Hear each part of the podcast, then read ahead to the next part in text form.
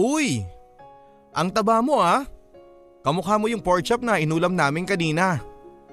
Wow, hindi uso ang diet sa'yo no? Yan marahil ang mga linyang maririnig mo mula sa mga taong hinuhusgahan ng ilang layers ng bilbil mo. Kung may katabaan ka, marahil ay nakaka-relate ka sa ating kwento sa ngayon. Si Anggi kasi, aminadong mataba at aminadong hindi naging madali sa kanya ang araw-araw dahil panay puna sa kanyang pangangatawan ng mga taong nakapaligid sa kanya. O ano, Ready ka na bang mapakinggan ng mga lihim sa ilalim ng bilbil ni Angge?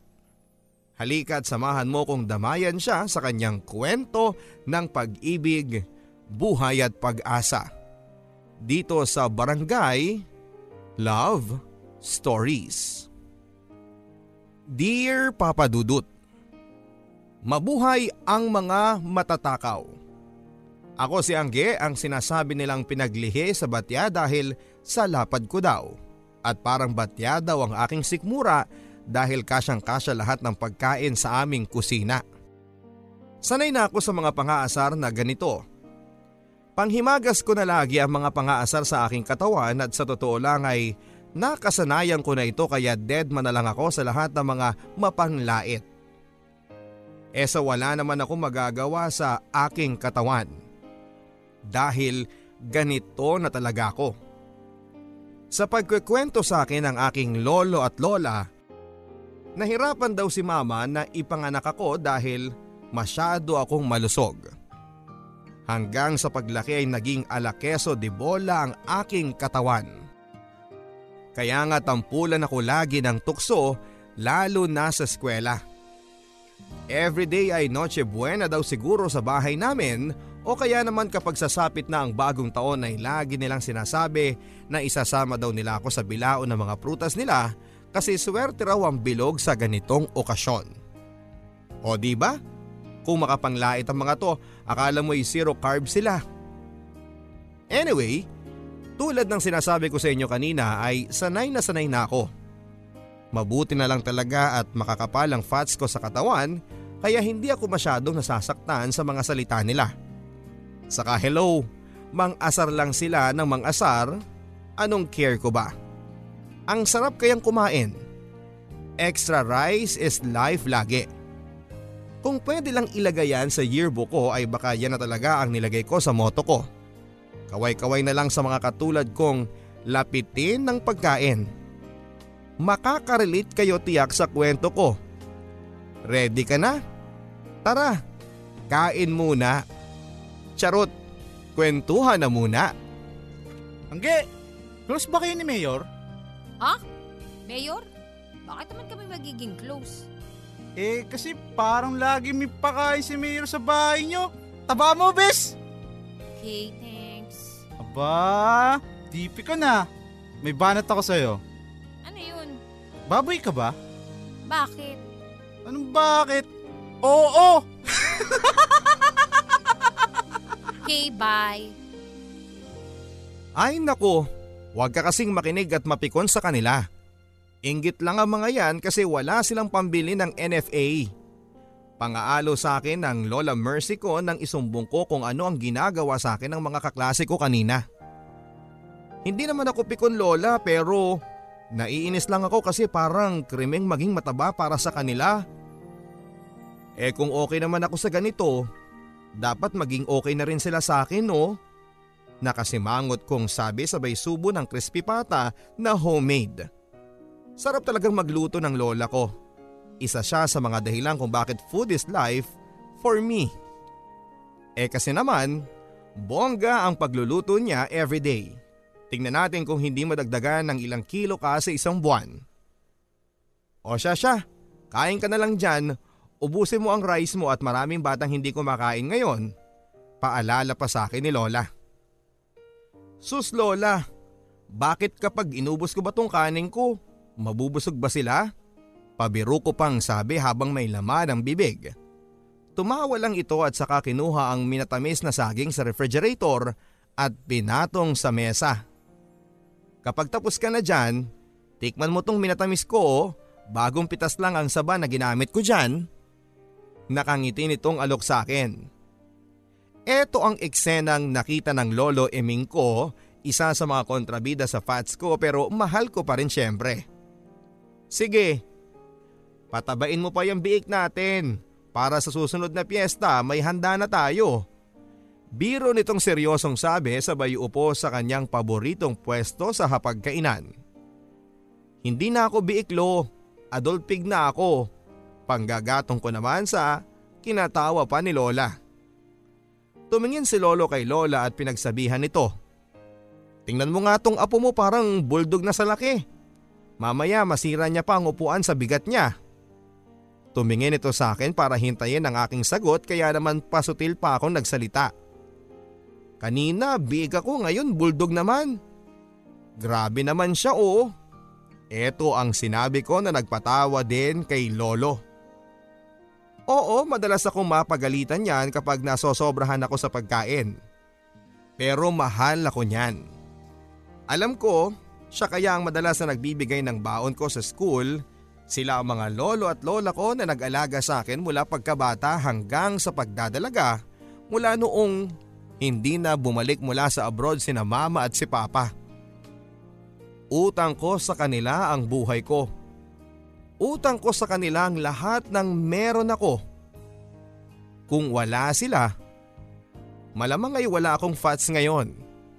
Kaya sobrang pasasalamat ko sa kanila dahil sila ang dahilan kung bakit ako nakakatikim ng masarap na kanin sa araw-araw.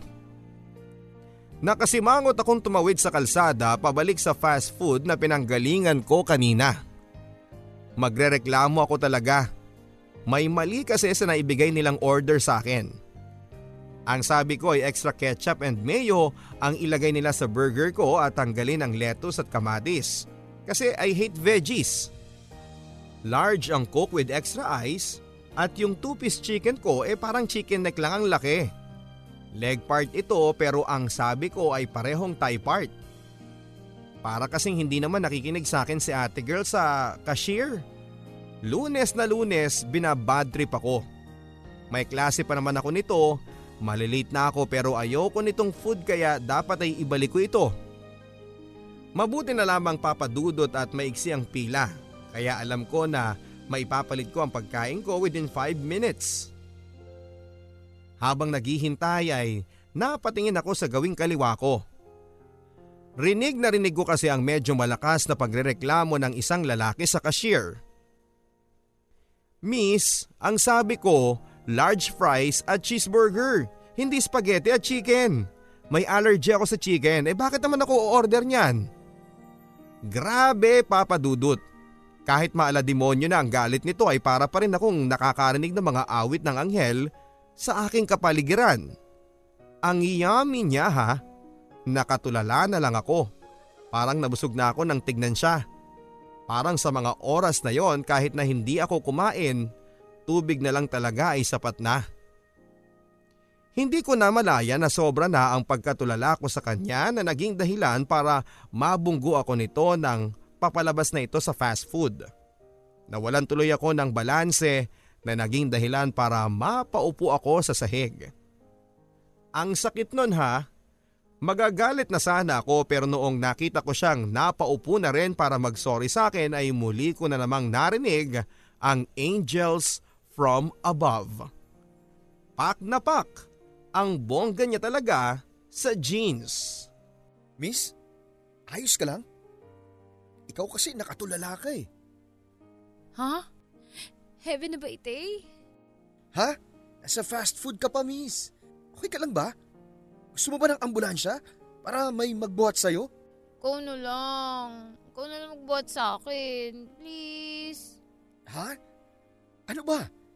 May, may masakit pa ba sa'yo? Ah, uh, oo. Aray, aray. Ang sakit ng, ang sakit ano ng kamay ko. Ito, hawakan mo. Eh, hindi naman kamay mo yung nadali ah. Baka pa ah. O, o kaya yung balakang mo. Disoriented na ata ako. Malala talaga ata yung pagkabagsak ko kaya di ko alam kung saan yung totoong masakit sa akin. Aray. Halika na, iupo muna kita doon. Ang dami ng tao nakatingin sa atin eh. Ay, sige, sige. Pero masakit talaga eh. Pwede bang buhatin mo na lang ako? Hmm? Ha? Baka naman kamay ko yung sumakit kapag binuhat kita.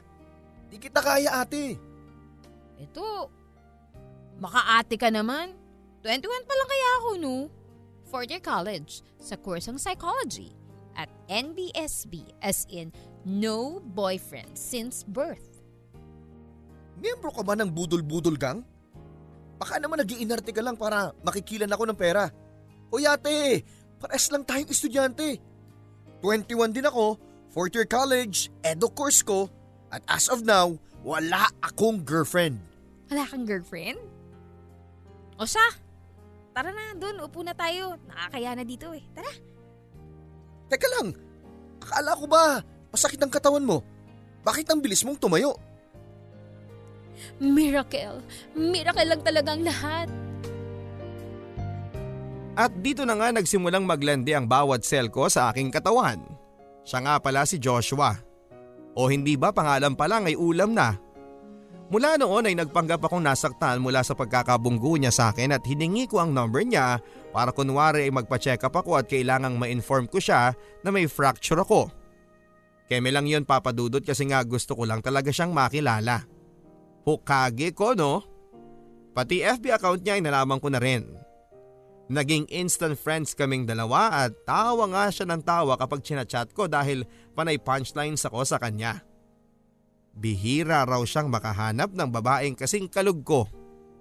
E di ang haba ng hair ko noon, huyo Rapunzel.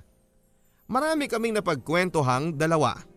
May sports, drama sa TV o kaya ay pinakabagong pelikula sa Hollywood. Mga ganern at syempre, nagsishare din ako sa kanya ng mga resto na alam kong masusulit niya. Pareho kaming food lover, ang kaibahan nga lang, siya kahit na anong kain niya ay payat pa rin siya samantalang ako kahit tubig lang ata ang ininom ko ay tumataba na ako ng todo. Anyway, yun nga, nagsishare ako sa kanya ng mga resto na may masasarap na mga food at mga bonggang buffet. Nakwento ko kasi sa kanya na mahilig akong mag-buffet at lugi sa akin ang mga buffet. Panglimang tao ang bilang ko dahil sa dami kasi ng kinakain ko. Natuwa siya dito kasi ang sabi niya ay gusto raw niya ng matatakaw sa pagkain para mas ganahan siyang kumain. So pagkakataon ko na yon, inaya ko siya sa isang buffet kung saan ay nanalo ako ng dalawang GC mula sa hotel resto na pinagstayan ko last summer. Grabe papadudot. Bumuka bigla ang langit nung sinabi niyang oo at parang kinuha ko ng mga angels nang sabihin niyang sige Date na tayo niyan ha. Grabihan na ito. Hindi ko na siya kinakaya. Ang kilig ko kasi abot na hanggang Mindoro. Nako friend, ang gwapo niya. Parang pangpitong date na namin ito. Diyos ko. Kapag ito nag-workout, promise, magpapatahin na ako ng gown kasi ikaw ang kukunin kong maid of honor. Kilig kong kwento sa aking BFF na si Jaja. Hindi ka rin malandino, assuming ka masyado. Malay mo naman eh, friendly date lang yun. Pang discourage nito sa akin at napasimangot ako sa kanyang sinabi. Pero lumaban ako syempre. Hello? Feeling ko type niya ako no? Lagi kaya niya ako nililibre. Siya lagi ang nag-aayang kumain tapos tuwing umaga siya lagi ang nagte-text ng good morning. Kumain ka na ba? O di ba? Anong ibig sabihin nun? Mataray kong sabi. Tumawa lang ito sabay dagdag pa ng pangaasar. Malay mo, nililibre at pinapakain ka lang niya ng todo para pag tumaba ka. Ayun, pwede ka nang ibenta ron sa witch na gustong kumain kina Hansel at Gretel. Ang lakas pa ng tawa nito at nang hindi ako tumawa pabalik ay sumeryoso siya. Pero kasi angge eh, ayoko namang umasa ka. Check-check ka muna pag may time ha. Hanggat hindi niya sinasabi sa iyo ang totoong intensyon niya, huwag ka munang umasa. Mahirap na. BFF kita at ayaw kitang masaktan. Hinaplos-haplos nito ang aking buhok para pagaanin ang loob ko pero kasi sobrang positive ako na gusto niya ako. Can you just be happy for me? Alam ko talaga na gusto niya ako eh. Nafi-feel ko yon sa tuwing magkasama kami. Nagtaas na lang ito ng dalawang kamay para ipakitang suko na siya. O siya, panalo ka na. O eto na po ang corona ni Pia Words back. Iuwi mo na. Pero kung totoo mang gusto ka niya, dapat magpapayat ka na para naman ganahan pa siya sa'yo. Para hindi ka nagmumukhang mascot na naglalakad kapag kasama siya. Birong seryosong sabi niya. Dito naman papadudot ay napaisip ako. Payat nga kaya ang bet niya tulad ng ibang mga lalaki na kilala ko. Sa buong buhay ko, ngayon lang ako na-bother ng extra fats ko. At dahil nga medyo na-bothered ako sa mga sinabi ng BFF ko ay inesto ko ang Facebook ni Joshua. May nalaman kasi ako na bagong pakulo ng Facebook.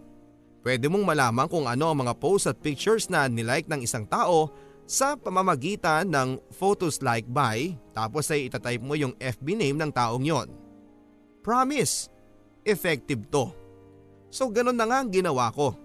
Tinype ko to kasabay ng FB name ni Joshua.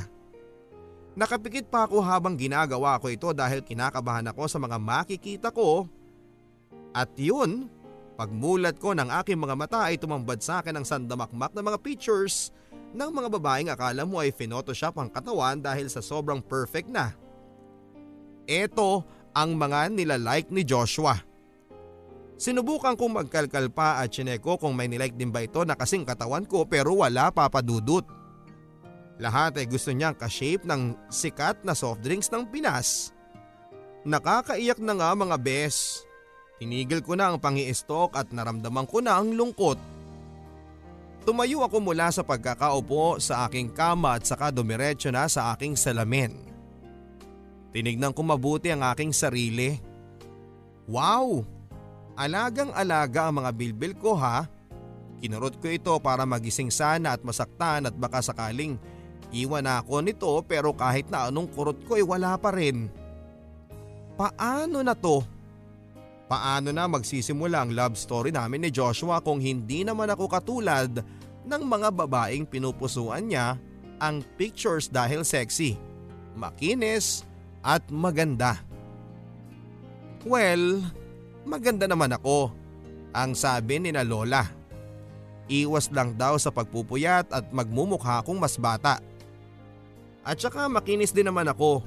Makinis ang mukha ko dahil sa pagiging oily nito pero sa katawan, malabong malabo ang sakit. Bumalik ako sa aking kama at bumagsak na humiga doon at saka tumingin sa kisame. Diet is a must na ba? For me. So nag-decide na ako mag-diet na for good. Taray ng English hindi ba? Ganyan ang epekto ng gutom sa akin papadudot. Oo naman mga bes. Gutom po ang inabot ko para lang ma-impress si Joshua. Pag-ibig nga naman hahamakin ng lahat, pumayat ka lang. Kaya naman nagsimula akong magbawas ng rice, half rice na lang talaga sa ngayon, half rice cooker. Seryoso to. Dati kaya kong ubusin ang laman ng maliit na rice cooker namin. Ngayon eh kalahati na lang. Kung baga, one baby step at a time. O yan ha, English again. Hindi ako sure kung tama yung sinabi kong yan. Anyway, balik tayo sa pagdadayet ko. Sinimulan ko na rin i-unlike ang pages ng mga resto na lagi kong pinupuntahan. Yung mga GC ko mula sa mga buffet ng hotel, ayun niregalo ko na sa mga friends ko. Ayaw nga nilang tanggapin kasi feeling nila ay niloloko ko sila. Bakit ko raw ipamimigay ang isang bagay na nagpapasaya sa akin? At nung sinabi kong magdadayet na kasi ako, lalo nilang hindi tinanggap. Talaga daw na niloloko ko sila. Medyo nainis ako kasi wala silang faith na magagawa ko talagang magpapayat. Pero sa huli tinanggap din naman nila yon mga patay gutom. Diyan ako nagsimula papadudot. Sana'y mapanindigan ko ito para luma-love life naman kami ni Joshua. Angge, niluto ko tong paborito mong lechon paksiw. Dinamihan ko ng tabayan para mas ganahan ka. Saka itong bukayo na binili ko sa kasama ko sa simbahan. Ito yung gustong gusto mo, di ba? Kapag may natira ka pang kanin, pwede mong iulam. Lola, okay na po tong saging na pananghalian ko. Saging? Ikinakain mo lang yan kapag nabitin ka sa ulam eh. May sakit ka ba? Dengue, ganun. Bakit bigla mong tinatanggihan ng pagkain? Diet kasi ako, Lola. Ano itong naririnig kong diet? Magagalit sa si Nora Honor niyan. Siya lang ang may karapatan sa linyang himala. Lolo talaga. Sobra ang kawalan mo ng support sa akin ha. Apo mo pa rin ako. Eh bakit nga ba magda-diet ka? Eh di ba sabi mo dati, walang diet-diet sa katulad mong sabik sa extra rice. Eh kasi naman Lola, marami nang di kasyang pantalon sa akin. Aba, ngayon lang ba may di nagkasyang pantalon sa'yo? Lolo talaga, lakas makapang-trip oh. Matagal nang walang kasyang pantalon sa'yo. Kaya ka nga nagsusuot nung, ano nang tawag doon? Beggings? Neggings? Leggings po. Oo, yun nga. Baka naman dahil sa lalaki kaya ka nagda-diet ha. Nako, in love na ata itong si Biik natin ah. Yung ipong ko ay pinambili ko na rin ng exercise bike na napanood ko sa TV at nakita ko sa isang online shop. Libo-libo ang naibawa sa ipon ko para lang mabili ito pero noong ginamit ko na, wala pang 10 minutes ay sinukuan ko na. Naging madulas na ang handles dahil sa pagpapapawis ko. Akala ko ay nasa katawan ko na ang Maria Cristina Falls dahil sa tindi ng pagbagsak ng pawis ko. Sa huli, binenta ko rin ang bike na ito sa mas may tiyagang gumamit.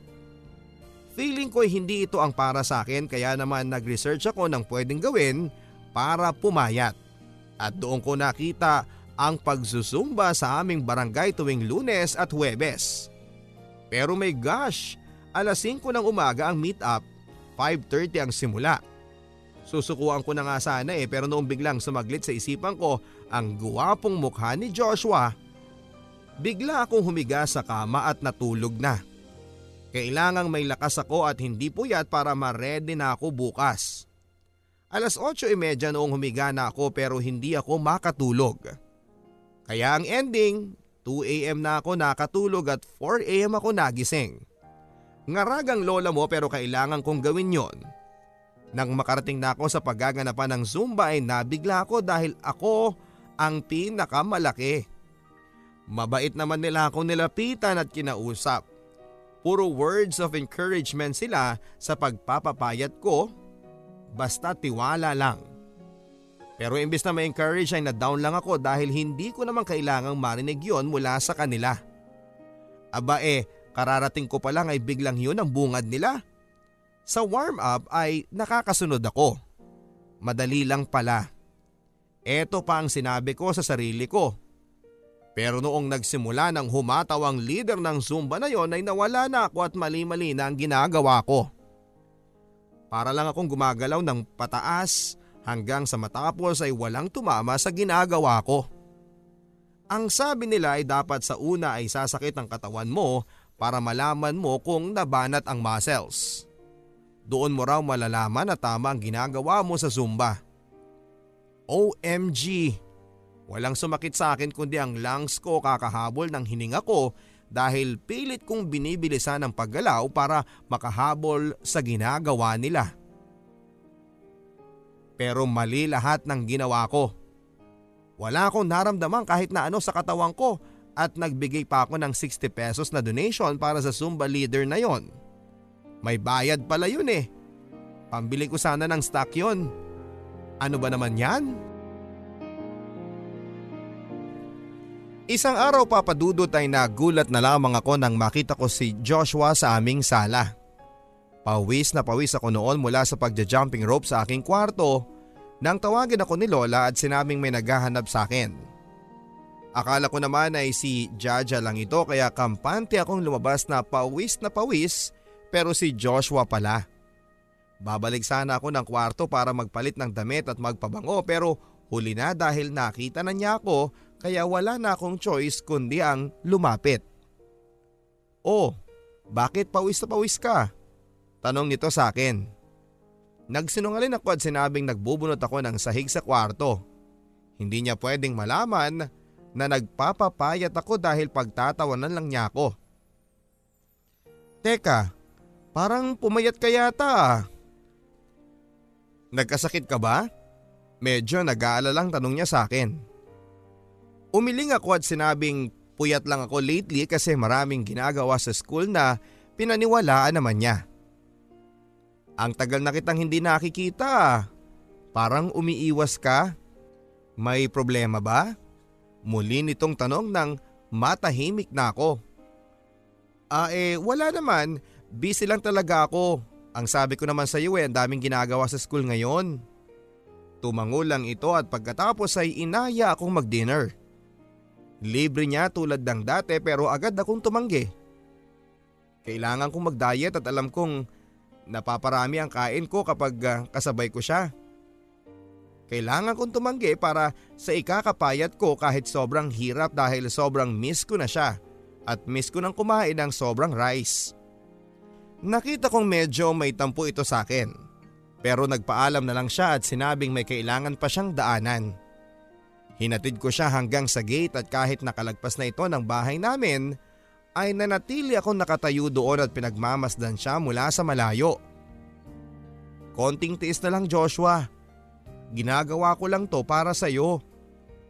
Ito na lang ang nasabi ko sa hangin bago ako pumasok ng bahay para ituloy ang aking exercise. Anong diet pill sa Thailand? Baliw ka ba? Alam mo bang pwede kang madisgrasya sa plano mong yan? Safe naman daw eh. Tsaka, daming pictures sa FB na nagsasabing effective. Base na rin sa testimonies ng mga nakagamit na. Ang papayat nga nila bes eh. Malamang sasabihin nila na effective yon. Kasi benta nga nila, di ba? Ito naman parang di nag-aaral. Medyo bubilya pa rin, bes. Malamang yung mga nagsasabi nun, matagal ng payat at binayaran lang para sabihin na okay yung diet pills na yun. Basta naniniwala ako doon. Tsaka, sikat kaya yung diet pills na yun, no? Kasi mura na, mabilis pa talagang magpapayat. Pag-isipan mo mabuti yan. Ang daming trending na balita ngayon tungkol sa mga fake at di safe na diet pills. Mamaya mabiktima ka dyan. Diet ka na lang kasi at exercise. Eh, besh, Ilang buwan ko nang ginagawa yan. Pero wala pa rin talaga. At di ko nga alam kung may sira ba yung timbangan kasi pare-parehas lang na kilo ko yung pinapakita niya. Pero, Bes... Nako, Besh! Wala na makakapigil sa akin. Hinihintay ko na lang dumating yung order ko. 3 to 4 working days daw. Makukuha ko na agad. Eh di ba wala ka ng pera kakagastos para sa mga exercise equipment mo na di mo naman nagagamit at sinusukuan mo na agad? Ano ka ba? Baka nakakalimutan mong mahal ako ng lola ko. Kaya siya yung nagbigay ng pera na pambili ko ng diet na to, no? At alam ba niya na diet pills ang binili mo sa perang binigay niya? Ah, uh, hindi. Sabi ko, bibili lang ako ng pang-project ko. Yan ang sinasabi ko sa'yo. Natututo ka ng magsinungaling para sa ikakapayat mo. Pag ikaw may nangyaring masama sa'yo dahil sa kakainom mo ng gamot ha, tatawanan talaga kita dyan. Bahala ka dyan? K-Bes. Ang sabi sa diet pills ay inumin ko lang ng isang beses sa isang araw dahil malakas na raw ito. Within a month ay makikita na ang epekto sa akin. Pero hindi ako nakontento papadudot. Ang gusto ko, within 15 days pa lang ay matrim down na ang fats ko. Ganon ako ka-excited na pumayat at makakita ng pagbabago. Gusto ko na rin kasing makita ulit si Joshua. Matagal ko nang dinededma ang mga alok niyang kumain sa labas o kaya kahit simpleng makipagkita lang kasi nga gusto ko ay major changes ang makita niya kapag ready na ako magpakita sa kanya. Parang isang malaking surprise ito sa kanya kumbaga para ma-in love na ito, para ligawan na niya ako at para hindi na siya nagla-like o namumuso ng pictures ng mga babaeng sexy sa Facebook. Nakakadagdag insecurity rin kasi yun pero at the same time, nagiging determinado ako lalo na na ma-achieve ang katawang pinapangarap ng lahat. Salamat talaga sa diet pills na ito, panigurado kasing mabibigla hindi lang si Joshua kundi lahat ng kakilala ko. Sa una ay ginawa kong 2 times a day ang pag-inom. Medyo nakaramdam nga ako ng hilo pero dinadaan ko na lang sa paghinga at tulog tapos ay nasanay na ang katawan ko ay naging tatlo na per day. Mas grabing hilo na naman. Para kong hina-high blood bes. Ang init din sa pakiramdam na parang laging summer sa loob ng bilbil ko. Pero worth it naman ang lahat ng ito dahil sobrang bumagsak ang timbang ko. Ngayon ay kasya ng ibang pants ko at mega shopping na rin ako ng mga pampasexy na damit para ready na ako kung sakaling pumayat ako ng todo. At oo, pumayat na ako kasi nabibigla na yung mga close friends ko at sinasabing nagkapulmonya daw ba ako kasi pumayat daw ako at namumutla. Aba mantakin mo, namutla ako sa gamot na ito. Para tuloy may halong glutathione pa. Ngiti lang ako sa kanila at hindi ko sasabihin ang dahilan ng pagpayat ko. Baka gayahin nila ako. Kahit na hinang-hina na ako ay nagagawa ko pa rin humiti sa kanila sa aking biglang pagpayat papadudot ay kapalit naman ito ay ang kawalan ko ng appetite sa mga pagkain at panghihina. Pero masasanay din ako Joshua, humanda ka. Se-sexy na ako. Pauwi na ako noon mula sa school. Katatapos lang ng PE class ko noon at sobrang hinang-hina na ako dahil tubig lang at dalawang pirasong biskwit ang kinain ko maghapon. Naghahanap na ako ng taxi noon pero sobrang daming tao kaya mas minabuti ko na lang na maglakad na. Ang bagal kong maglakad noon na halos nagagalit na ang mga nasa likuran kong estudyante na nagmamadali na para sa next classes nila. Gumilid na lamang ako at nang naramdaman kong pinagpapawisan ako ng malamig at parang namamanhid ang aking mga kamay, ay nasandal ako sa poste malapit sa akin. Pinikit ko ang aking mga mata para ipahinga ito at baka sakaling mawala din ang pagkahilo ko. Angge? Nagulat ako sa lalaking biglang tumawag sa aking pangalan. Walang iba kundi si Joshua. Bumungad at nag-aalala ang mukha sa akin. Kinumusta ako nito nang hindi ako sumagot sa kanya pero bago pa man ako makasagot ay bigla na lang nagdilim ang paningin ko at bumagsak ako.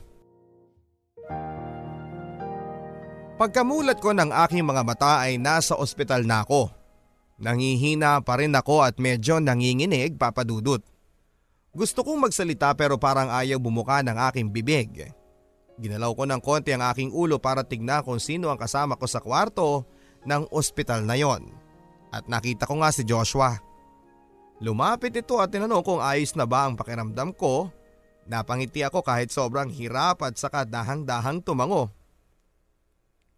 Wala na akong balak pang magsalita muna dahil sobrang hinang-hina na ako. Hanggang sa marinig ko ang boses ni Lola galit at may halong pag-aalala. Jaski kang bata ka oh, papatayin mo ko sa nervyos. Kung hindi pa ako tinawag ni Joshua ay hindi ko malalaman ang kalagayan mo.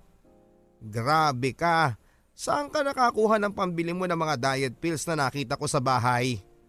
Halos kalahating karton na yun ah. Siguro yun ang binibili mo kesa kumakain ka no? Baka yung hinihingi mong pera sa akin ay doon mo pinunta. Kaya ka ba biglang namayat? Wala pa akong perang pambili ng kabaong mo. Ang aga-aga mong patayin ang sarili mo ha. Pasalamat kang sabi ng doktor ay kaya pang maremedyohan ang nangyari sa iyo dahil kung hindi, baka ako nang nagbaon sa iyo sa lupa. Ikaw na bata ka talaga, sakit ng ulo. Hintayin mo ang lolo mo at mapapagalitan kanya. Pero bago yan, Kainin mo muna itong prutas na dala namin ni Joshua para makabawi ka ng lakas. Ito ang tuloy-tuloy na sabi ng lola ko na ikinatawa na lang namin ni Joshua. Alam kong nasasabi niya lamang yon dahil sa matinding pag-aalala. Mahal lang talaga ako ni lola pero tama lang na magalit siya. Mali talaga ang ginawa ko. Masyadong shortcut ang ginawa kong pagpapapayat. Sinumpa ko talaga mga diet pills na yon at pagka uwi ko mula ospital, pangako, ibabaon ko yun sa lupa bago si Lola ang maunang magbaon sa akin. Ikaw naman kasi, bakit kailangan mo pang lumaklak ng diet pills? Eh, kasi ano eh. Gusto ko sana kasing magsuot ng maong na pantalon. Pwede ka pa rin namang magmaong ah. May size mo pa rin naman sa mga maong na benta kung saan saan. Stretchable pa yung iba. Eh gusto ko pala maging magandang tignan kapag nakasuot na ng maong. Hindi yung magmumukha akong mascot na hapit na hapit yung pang ibaba. Alam mo, kahit ano pang suot mo, maong man yan o hindi, dadala mo. Cute ka kaya? Para sa akin, kahit forever na naka-leggings ka, basta komportable ka, dun ka. Huwag mong ipilit kung talagang hindi pwede.